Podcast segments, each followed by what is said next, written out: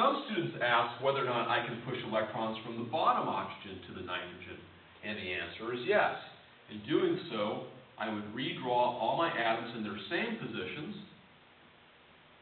drawing a double bond between the bottom oxygen and the nitrogen, and redrawing all my other atoms as such. And what we discover is that we would have a structure very similar to the one we have on the right here.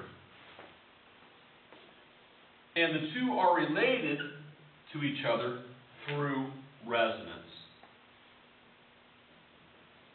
Again, resonance means the simple movement of electrons between atoms in a given structure.